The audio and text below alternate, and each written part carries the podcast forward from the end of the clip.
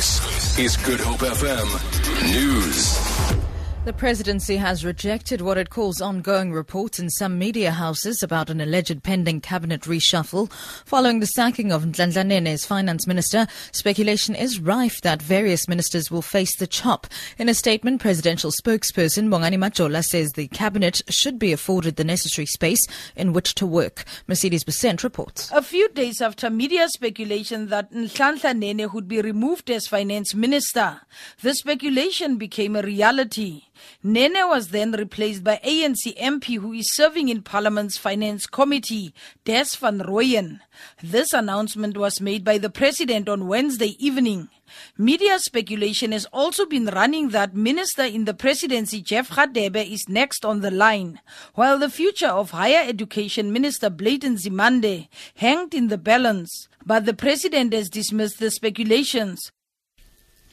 The UDM will unveil its local government elections manifesto when the party's Congress resumes in Bloemfontein today. Delegates will also elect new leadership with party leader Bantu Holomisa expected to return to his position uncontested. A heated race is expected for the deputy president position with current chief whip uh, Nqabayomzi Kwankwa and new party member Khanyisile Litchfield Tshabalala contesting. Debo Lechaba reports. Litchfield Tshabalala, who was expelled by the EFF, joined the party a few months ago and now she wants to be second in charge in the UDM. She is going against Kwankwa, who some have touted as the person who can possibly take over from Holomisa. Holomisa, who has led the party since inception 18 years ago, the party is starting early with preparations for what is expected to be a fiercely contested 2016 local government elections. Hundreds of South Africans wearing white shirts are passing through the Pretoria city centre to the Union buildings in the second annual Mandela Remembrance Walk. They're following the route that Madiba's funeral procession took when he died in December 2013. Tshwane Mayoral spokesperson Blessing Manale says the objective of the walk is to encourage people to follow Madiba's footsteps and deepen the country's democracy. Gauteng Premier David Makhura will later lead a wreath-laying ceremony.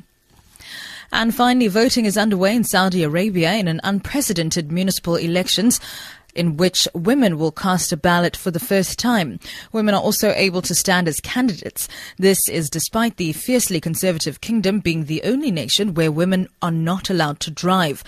178 women have registered as candidates alongside nearly 6,000 men. The BBC's Orla Guerin reports. The election is a double milestone for Saudi Arabia, with women voting and running for office. One candidate in the ultra conservative Islamic kingdom told us she thought this day would never come.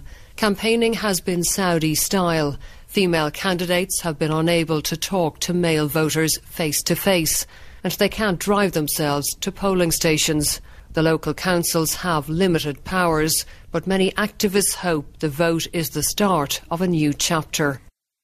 For Good Hope FM News, I'm Sibs Machiela.